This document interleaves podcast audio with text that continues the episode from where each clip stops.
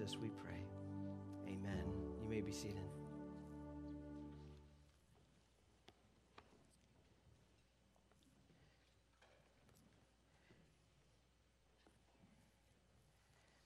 We want to welcome you here this morning. We sure are glad you're worshiping with us today. And whether you're new, you're new or uh, you've been here for uh, a long time, we are, are just thankful that we get to come together and sing to the Lord and study the scriptures together.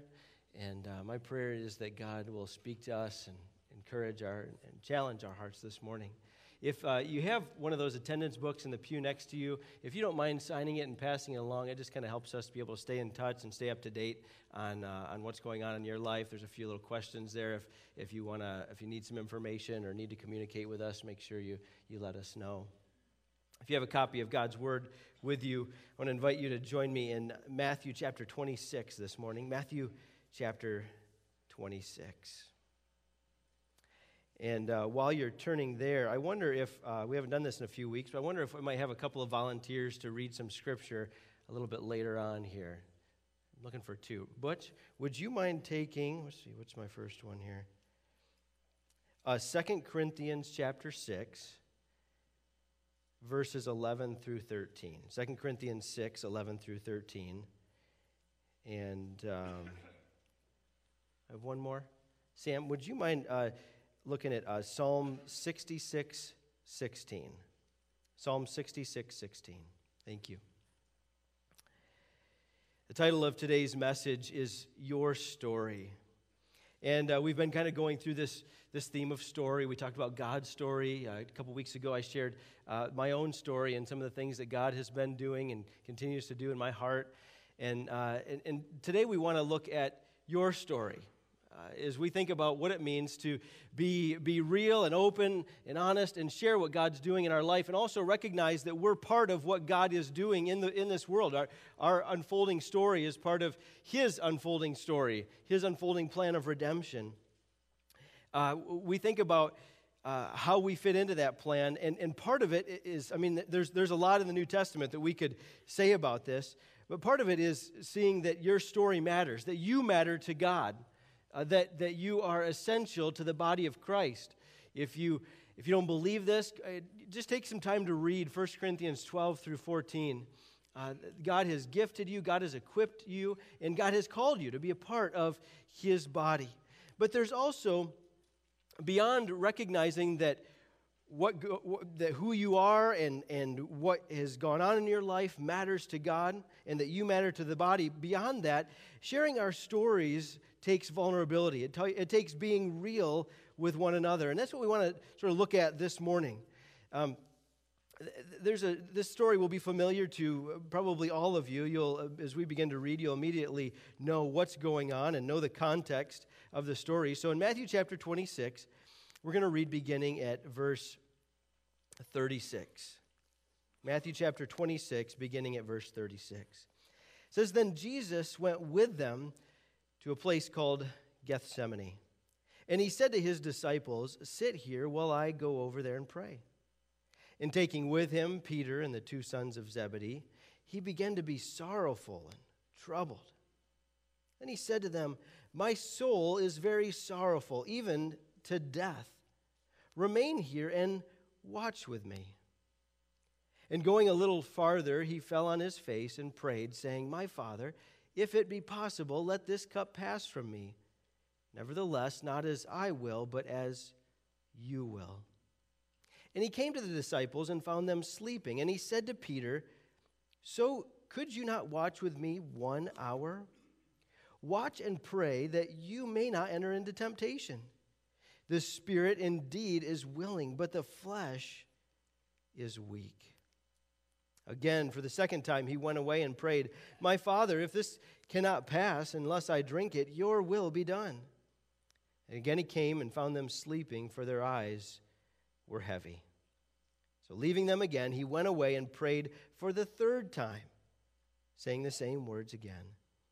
And he came to the disciples and he said to them, Sleep and take your rest later on. See, the hour is at hand and the Son of Man is betrayed into the hands of sinners. Rise, let us be going. See, my betrayer is at hand. Does this story bother you at all? When you read what Jesus is going through and what he says so just bluntly to the Father, does any of this trouble you? Does it trouble you that even though, as the eternal Son of God who knew and orchestrated the saving purposes of God throughout all of human history, knowing that redemption required his death upon the cross, does it trouble you that he here at that moment is in such agony that he says, God, if it's your will, can you take this cup away? Does it bother you to see the Son of God struggling so deeply, so obviously in emotional, deep, deep emotional pain? You see, and we've talked about this before, but sometimes we overemphasize the godness of Jesus, the deity of Christ, which we must emphasize because it's he's fully God, that we underestimate and underemphasize his humanity and the things that he wrestled with, the things he struggled with, the pain and the hurt, the sorrow, the, the, the joys, Jesus here is the perfect human, expressed a full range of human emotions. He did so without those emotions being tainted in the least by sin. You see, I think that if, if we're going to learn to walk together in unity, learn to develop the kind of biblical community that I believe Scripture teaches us to have, there's going to need to be a, a realness about us. We've said this now for a few weeks that we've got to be able to take off the mask, that we've got to be willing to be real with one another and share our hearts. And this morning, I want to look at this story to see how Jesus did just that very thing. Jesus was completely vulnerable in the garden. And I think there's some things that we can learn as we see his heart. So if you're taking notes this morning, the first thought here is that Jesus was vulnerable with the Father. Jesus was real and honest with God. Now, I want to just give this footnote here, or whatever headline, or wherever you want to put it, but we have to realize that, okay, Jesus was going through something extraordinary. He was about ready to go to the cross to bear the sins of the world. And so, uh, no matter what kind of experiences we walk through in this, in this world, we're not going to have anything that completely parallels what Jesus is going through here in the garden. But regardless, as humans who have walked this earth, we know that this, this world is full of sorrow and trouble. Jesus himself had told his disciples not long before, in this world, you will have trouble. Just that, in fact, it was that very night. That there will be hardships. Many of you could stand up and give testimony to deep, deep things that you have walked through, even this week, this last year. God understands. You see, Jesus has walked in our shoes. He knows what it is to experience deep, deep pain physical pain, but also emotional and spiritual pain. But I love that when Jesus was going through the most agonizing experience of life, where was it that he went? Or to whom did he go? It was the Father. He longed to be with the Father. I wonder if that's the first place you and I run when we're experiencing fear, doubt, worry, hurt. And Jesus hid nothing from the Father. If you look at this, look at his posture. Verse 39, it says, going a little farther, he fell on his face and prayed, saying, My Father. Okay, so he, he immediately he, he went down, just completely prostrated himself on the ground before the Father in just this position of humility and of absolute neediness. And, and then he came with his request. And three different times he asked if this cup could be taken from him. And, and, and, honestly, like many scholars and many Christians through the years have struggled deeply with this. They don't like to see Jesus being so real. We kind of want to skirt past this. Like, Yeah, but he was, he was, he was really tougher than that. I mean, let's just kind of scoot by this here. But this was Jesus in his humanity feeling the weight of what was about to come. Jesus was not just simply going to be martyred. Jesus wasn't a martyr. He was going as the sacrificial lamb to take our sins upon him. He was going to bear the sins of the world. As if the cross itself wasn't an excruciating enough death, bearing the sins of the world was unimaginable. And Jesus is ex- just expressing the rawness of what he's going through. If Christ could plead as boldly as he did, we should feel free also to unload our deepest desires, and pains, and doubts, and worries and fears upon God.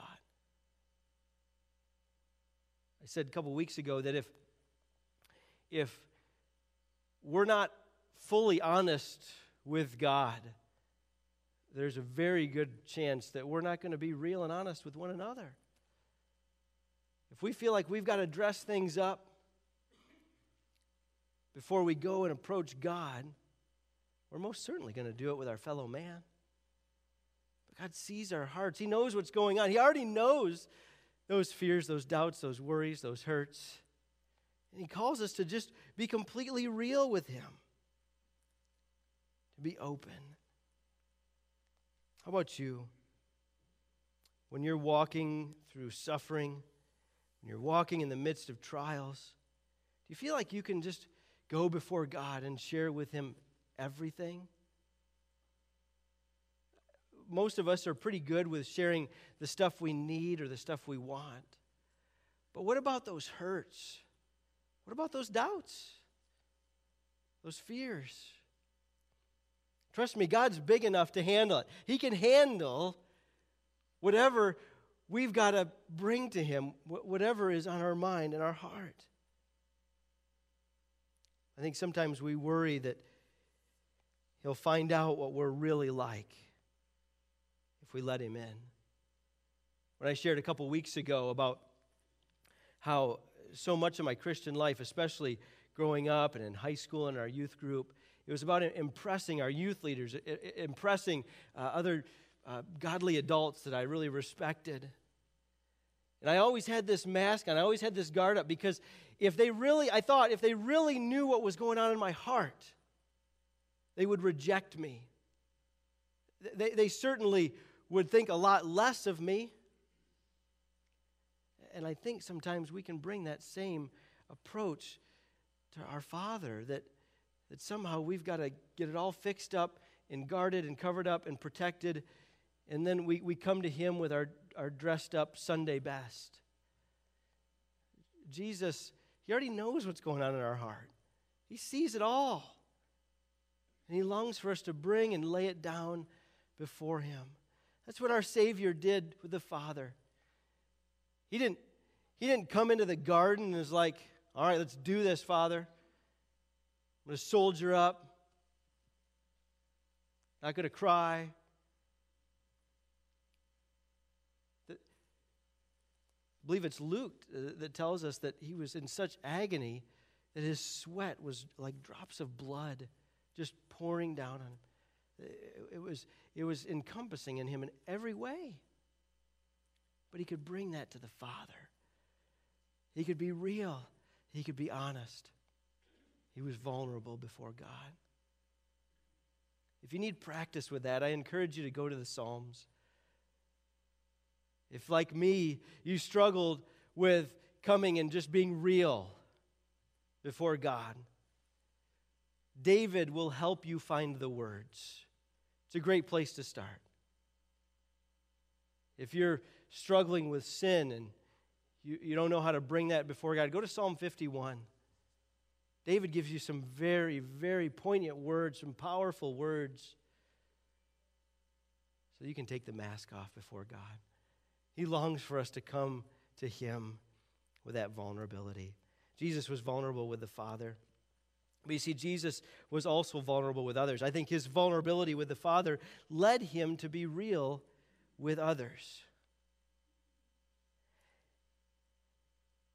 As I thought about what, what passage we could look at that, that talks about this, there, there are so many in Acts that talk about the believers living life together, that, that they were uh, of one accord and, and they were uh, sharing their possessions and sharing their lives with one another.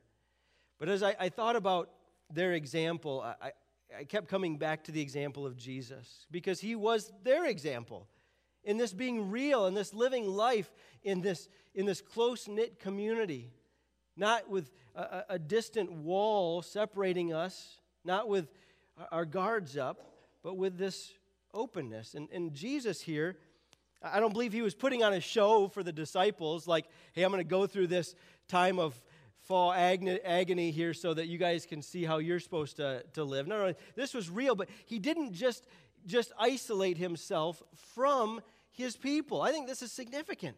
Jesus did not simply say, uh, I, I just need a couple days alone. Now, he did take time to get alone. But notice here what the text says in verse 37. It says, And taking with him Peter and the two sons of Zebedee, he began to be sorrowful and troubled.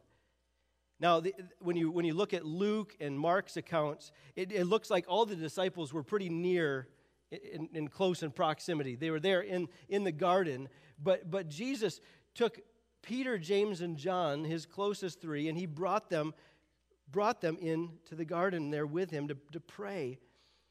And it tells us here, uh, th- these words are just so powerful in the original language. It says he began to be sorrowful and troubled. There's this, this tense here indicating that it's building and it's, and it's going on and on and on. He didn't experience just a moment of like, this is going to be hard. Okay, let's go.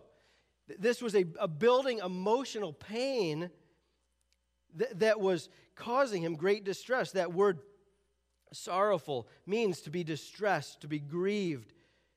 There's this heaviness. The word troubled there. Um, in fact, some of your translations even say he felt sorrowful unto death. Uh, my soul is sorrowful even unto death.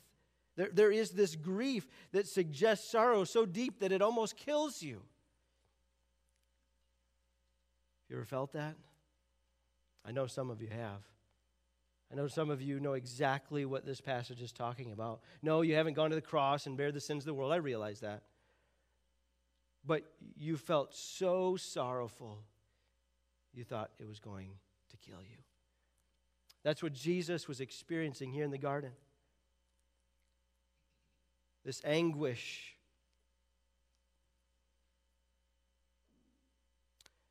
What does it look like then to experience that with others. It, it means, well, vulnerability means opening your heart. Vulnerability has been described as, as emotional exposure, letting someone see what you may be inclined to hide and cover up. I think it would have been easy for Jesus to say, hey guys, stay away. I'll meet you somewhere else later on. Or, hey, I'm going to get arrested and I'll be in the city here in just a little while. I just need to be alone. But he, he had his disciples there. Jesus opened his heart. There's a neat passage in 2 Corinthians chapter 6 where the Apostle Paul gives us this picture. Butch, would you be willing to read there, verses 11 through 13?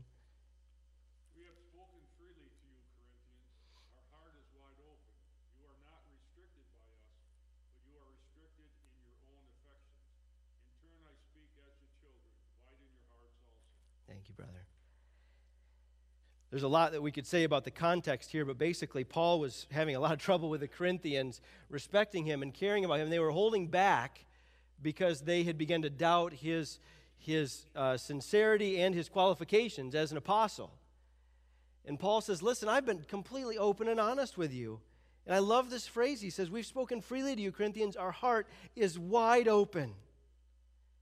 There's, this is an idiom in the Greek. It literally means to open your mouth to. It means to speak the complete truth to someone, to be, uh, be a person who conceals nothing, to speak the whole truth. Paul says, I've been totally real with you here. When it comes to Jesus in the garden, it was the emotions of pain and excruciatingly deep sorrow that Jesus revealed to his disciples. You see, vulnerability doesn't just simply mean that I can cry in front of others, it's letting them into your heart, your joys, your suffering, your victories, the things the Holy Spirit is teaching you. And on and on we could go. You see, Jesus didn't just show that emotion and that pain before his disciples, but he told them that's what he was experiencing. He says, My soul, verse, verse, verse 38, is very sorrowful, even to death. Some other translations render it this way My soul is crushed with grief to the point of death. Another says, My soul is in terrible distress and misery. Another one, crushed with anguish.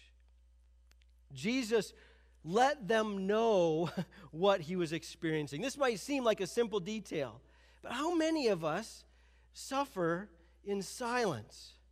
We bottle it up. We don't want to bother anybody. Right? How many times have we said things like that? I know I have. I don't want to burden them. They have enough going on already. The problem is that Galatians chapter 6, I think it's verse 2, says, Bear one another's burdens. And if we're not willing to do that, we're in disobedience. But if we're not willing to share those burdens, then, well, we're robbing others of the opportunity of fulfilling this command. And Jesus here, he, he shared this with his disciples openly, freely. But not only did he tell them what he was experiencing, which we need to learn to be able to do, but then he actually told them what he needed. You know, sometimes we, in our sorrow and everything, we don't know exactly what we need, but sometimes we do. But we're afraid to ask for it. And Jesus said here, remain here and watch with me. He says, I'm going through excruciating agony, and I need you guys right now. Do you know that it's not wrong to need people? I'll tell you what, I, I think the, the, the rest of the world does a better job of this than America. We, we have trained ourselves from, I think, infancy to be very independent people. And, and many of us are like that. Hey, I, I don't, I don't want to need anybody. But Jesus here, okay, mind you, the Son of God, the creator of the universe, he needed his disciples, and he needed something from them. Remain here and watch with me. As we think about being the kind of people who are willing to open up others to our story and to listen and, and, and come into the story of others, others in, our, in our midst, vulnerability is essential and it means opening up our heart. A couple of things to add on to this. Secondly, that vulnerability does not mean that we have to share everything with everybody we actually kind of see that in this passage that Jesus brought only Peter, James, and John into that place closest to him where he could share this, this deep struggle. Now, uh, he did actually sovereignly include this in the scriptures, so we actually all get a front row seat to Jesus' agony in this case. But being vulnerable doesn't mean that you've got to Throw it on social media, every struggle, every heartache, every experience. But to have that Peter, James, and John, have those people in your life that you can draw in and you can be real with, and they can be real with you. Thirdly, vulnerability is only born in relationship. Jesus was with his disciples constantly. He had a relationship with them. I've never done a study on this, but this occurred to me this week, and I'd, I'd love to go back sometime and, and read through this. But to see how he was with outsiders, and especially the Pharisees. Jesus, Jesus didn't, didn't talk or act like this with everybody, including the Pharisees and others who were not interested in what he had to say. Jesus recognized that there, there were there, there was a relationship that went on. And with those who were closest to him, he had a different tone frequently. And it's okay to do that, it, it's okay to be that way. You may not And you probably shouldn't come in here in the church building and, and just like stand out in the foyer and, and shout out everything that you're struggling with. I mean, if you want to do that, it's okay, but like th- there is a there is a relationship. There's sort of that that trust that becomes built as you spend time with people. But if if if if you're never getting that that time with people, there's not going to be that trust being being built. Uh, th- there's th- for those who have I mean I, I've only read and, and heard the stories, but there's there's a reason there's movies and shows called like Band of Brothers during the military because you walk through things together in, in, in those moments. And you experience this closeness, this intimacy that, that makes you like family. I believe that's why the scriptures use family metaphors and imagery throughout scripture, because that's how we're supposed to be. We're supposed to walk through the battles together and forge that bond of brotherhood and sisterhood. But it can only happen in relationship. The fourth thing I want us to see about vulnerability, though, it means that we will get hurt. It's impossible to be real over a period of time with people and not be let down sometimes. It doesn't mean we should stop doing it. Jesus experienced that very thing here in the garden. He told them what he needed. My soul, my soul is very sorrowful, even unto death. Remain here and watch with me. What does verse 40 say? And he came to the disciples and found them sleeping. And he said to Peter, So, could you not watch with me one hour? Can you hear the hurt in Jesus' voice? I don't believe Jesus said this with snark. I, I don't believe Jesus said this dispassionately. I believe he came back to the disciples and found them sound asleep. And in this moment where he needed them the most, he was deeply wounded. Couldn't you couldn't you just watch with me for an hour? I just told you that I'm so brokenhearted that I'm going to die. And you're asleep.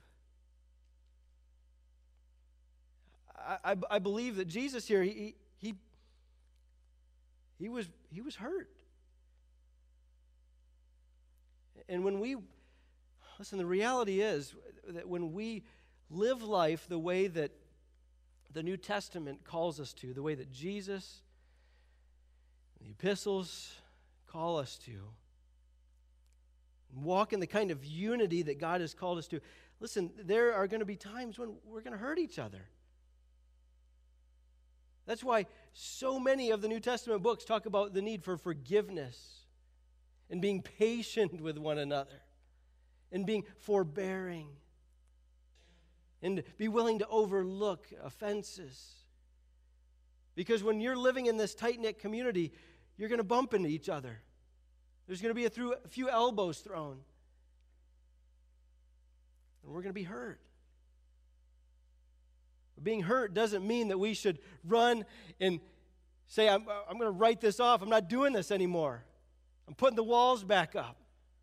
I'm still going to go to church, but I'm not letting anybody in. Rather, it's, it's an opportunity to grow closer together. Jesus said, Listen, I needed you awake. And he actually does it two more times. Goes back for another round of prayer, comes back, find them sleeping again, chastises them, and then goes back for a, a third round of prayer.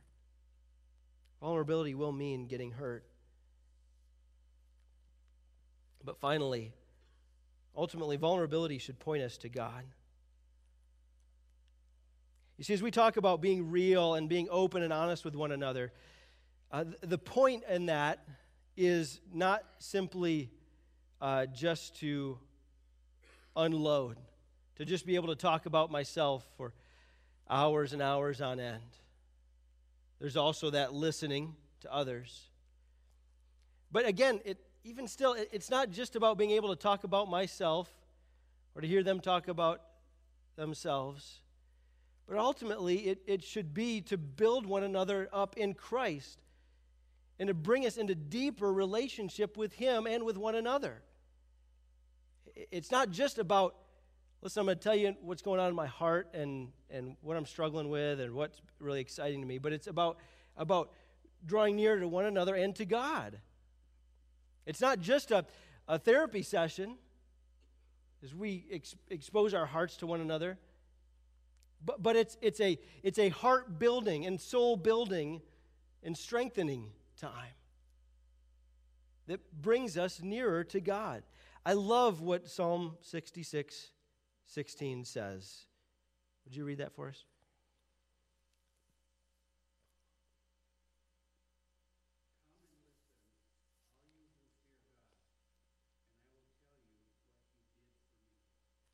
Thank you, Sam. Hear David's words. You see, God had done some amazing things for David. If we had time this morning, we could recount some of those things. He talks about him in other Psalms. But it wasn't just him telling God, God, thank you for what you've done in my heart. It should start there. And I think a lot of us are probably really good at that.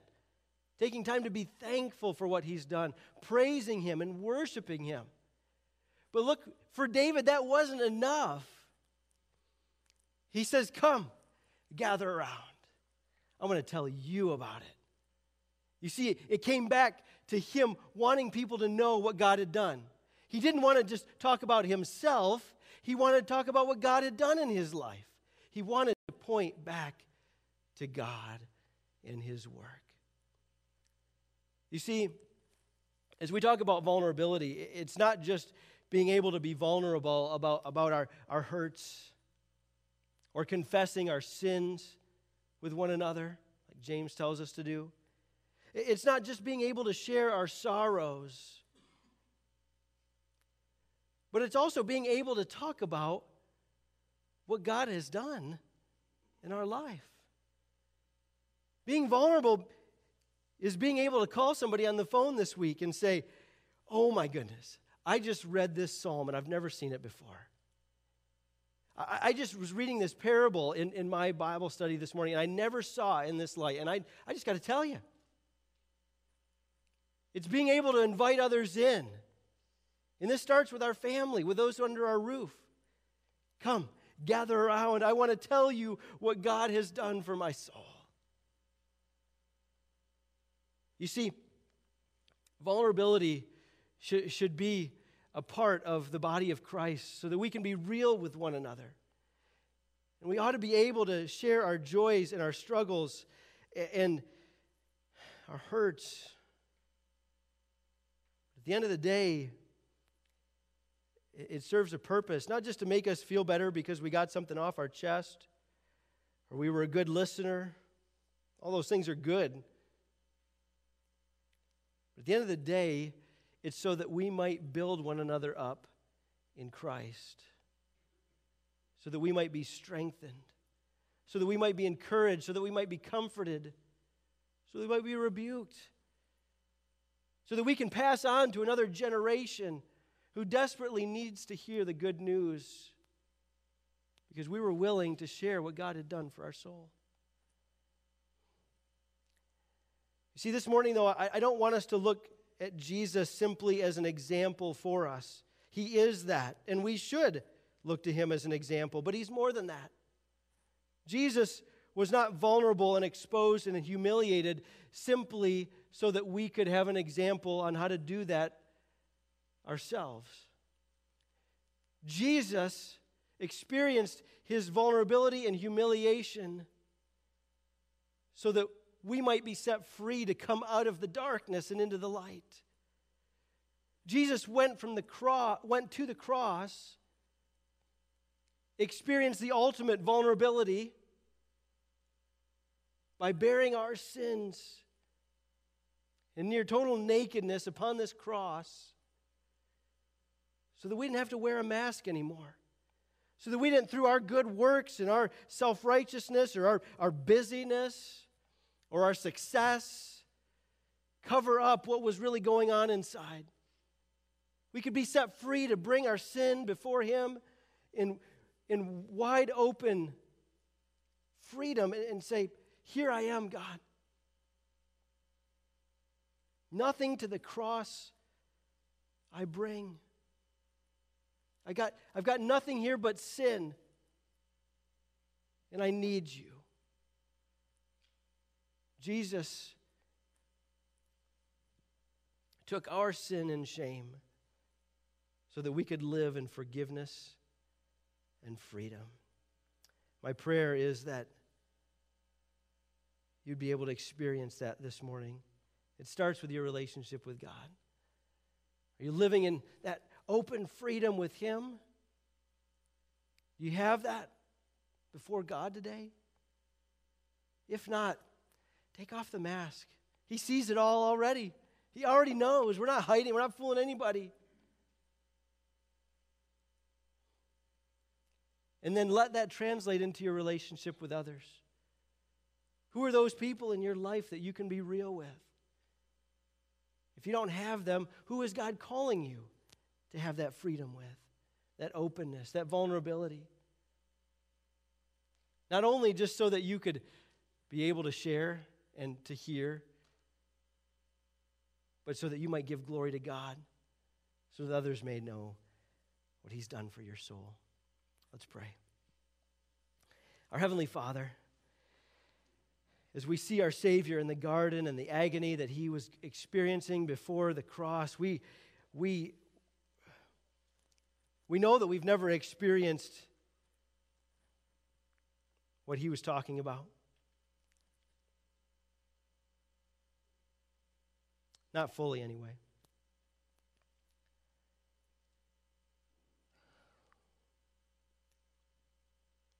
But I know that all of us in this room have walked through some major valleys, and maybe you're in them right now. Father, I pray that we would have that same freedom before you that Jesus did to share exactly where we're at, to freely confess sin, to share our hurts and struggles and joys, and that that would lead us into the hearts and lives of those around us. Lord, open doors so that we might be real and vulnerable with one another and